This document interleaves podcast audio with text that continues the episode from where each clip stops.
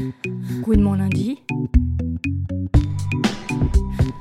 Votre phare dans la nuit.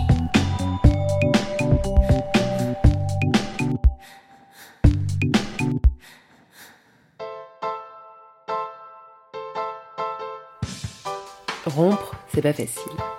Mais à goût de mon lundi, on vous l'assure, on finit toujours par s'en sortir. Alors, en bonus de l'émission d'avril, on vous propose quatre courts témoignages de personnes qui ont vu la lumière au bout du tunnel. Épisode 2 Lola. Moi, je pense que j'ai une dynamique amoureuse qui fait que j'ai besoin de passer par des moments un peu de souffrance pour euh, vraiment tester mon petit côté. euh, ah oui, ça vaut le coup. Si je pleure, si je, si je pense tout le temps de manière obsessionnelle avec cette personne, si euh, dès que, dès qu'elle me quitte, genre. J'ai ce sentiment de, de plus m'appartenir à moi, bah c'est là que je commence à me rendre compte que je suis amoureuse. Mais c'est vrai que c'est mieux de s'en passer et d'avoir des dynamiques un peu plus saines, un peu plus relax et chill, où t'es plus en mode tu sais que la personne compte pour toi, mais que t'es pas son tout et que le monde va pas s'arrêter en fait si, euh, si vous êtes plus ensemble ou si vous faites plus couple ou si vous êtes plus dans la fusion ou dans la codépendance, enfin tu vois, tous ces mots un peu ya. Voilà, mais moi j'ai tendance à kiffer un peu ça. Non, je pense pas que la rupture fait partie de la relation parce que il y a des relations qui sont juste vouées à, à, renaître autrement. Et récemment, en fait, j'ai eu des relations comme ça où il n'y a pas eu de rupture. Il y a eu un moment de séparation où, on, je sais pas, on pourrait dire une pause ou un, tu vois, un break, un truc qui fait qu'on marque un temps, on marque une pause, mais euh, il y a un après, quoi. Il y a toujours un après. Et euh, on a l'impression que la rupture, bah voilà, ça coupe, euh, c'est la fin, euh, c'est terminé, il n'y a plus rien à dire, tout le monde se dit au revoir, on ferme le rideau et on passe à autre chose. Moi, j'ai tendance à me dire que maintenant, je cherche plus ça.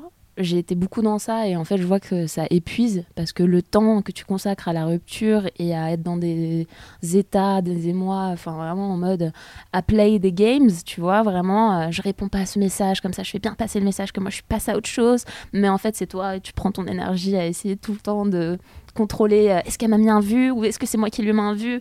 Bah, toute cette énergie-là, enfin, répare-toi, prends ton temps et ensuite, tu reviens à l'attaque et tu dis, bah, en fait, euh, viens, on boit un verre. En fait, on a une complicité quelque part. euh, en fait, ça sert à rien de terminer comme ça. Après, je dis ça maintenant avec beaucoup de recul et parce que j'ai appris de mes, mes propres erreurs. Sinon, j'ai toujours été dans une espèce de rancune qui fait que pour moi, euh, vas-y, on se dit au revoir, on se dit au revoir. En fait, je reviens pas, euh, même si je peux revenir à la charge parce que j'ai envie d'être. Je sais pas, d'être sûre que je te manque. En vrai, genre en mode, euh, non, changeons, transformons, euh, devenons amis, devenons re-amants, mais d'une autre manière, moins poussés. Ce qui mène, moi, en tout cas, c'est d'attendre le moment où je suis un peu plus sereine et j'ai un peu plus la tête sur les épaules. Je suis moins prise par tout ça et du coup, je, je suis détendue et du coup, je peux revoir la personne sainement. Et créer autre chose. Et créer euh, une amitié ou voilà. Par le passé, j'ai remarqué quand même que plus c'était euh, génial, plus c'était trash comme rupture. Dans les ruptures, il y a tout le temps des dynamiques de pouvoir. euh, Enfin, il y a ce games là de euh, à qui fera souffrir, qui euh, s'en remettra pas. Ou en tout cas, moi, je le vis souvent comme ça, comme le. C'est vraiment, je, suis une chevalière de mon propre ego à ce moment-là. Je suis en mode euh, sauve ton honneur et fais plier cette personne et abat ses cartes et c'est cette personne qui va souffrir. Toi, tu en t'en remettras au bout de deux, deux semaines. Alors que ça ne s'est jamais passé comme ça dans les faits. Pour moi, je suis plutôt en vrai tendance opposée à être. Euh, à vouloir euh, passer vite à autre chose, mais en fait, c'est moi qui en souffre euh, tout le temps pendant euh, très longtemps. Alors, oui, il y a un truc où je me complais quand même. Je me complais aussi, euh, enfin, dans la rupture, j'ai beaucoup eu ce, cette tendance à me dire, mais c'est beau, je pourrais écrire des livres. Là, je suis, je suis dans mon- ma romance, quoi, tu vois, je suis entre Proust, entre, enfin, tous les auteurs romantiques qui sont à balle dans la souffrance et. voilà, tu en plus, tu sais, t'as as toutes les réminiscences qui arrivent, nostalgie, tu passes dans la rue, tu fais Ah, on devait manger ici à un moment donné, et puis ça ne s'est pas fait parce qu'on a rompu. Enfin voilà, ou des trucs comme ça. euh. Donc j'aime bien ce- ces moments-là, mais aujourd'hui, je préfère euh, être dans un autre mode, quoi. Si on sort un peu de cette idée de rupture, euh, cherchons le compromis.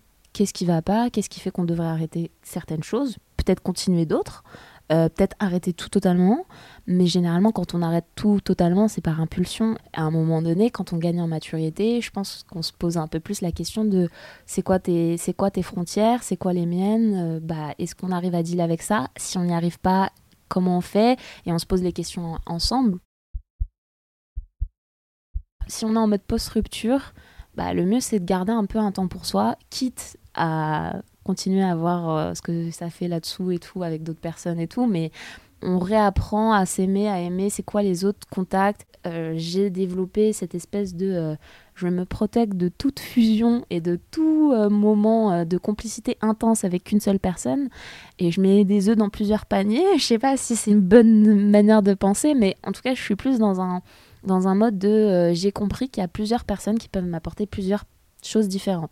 je pense que les principales relations qu'il faut jamais euh, détériorer et où les ruptures sont, disons, euh, compliquées, peuvent rester et être là, mais en tout cas seront jamais les mêmes.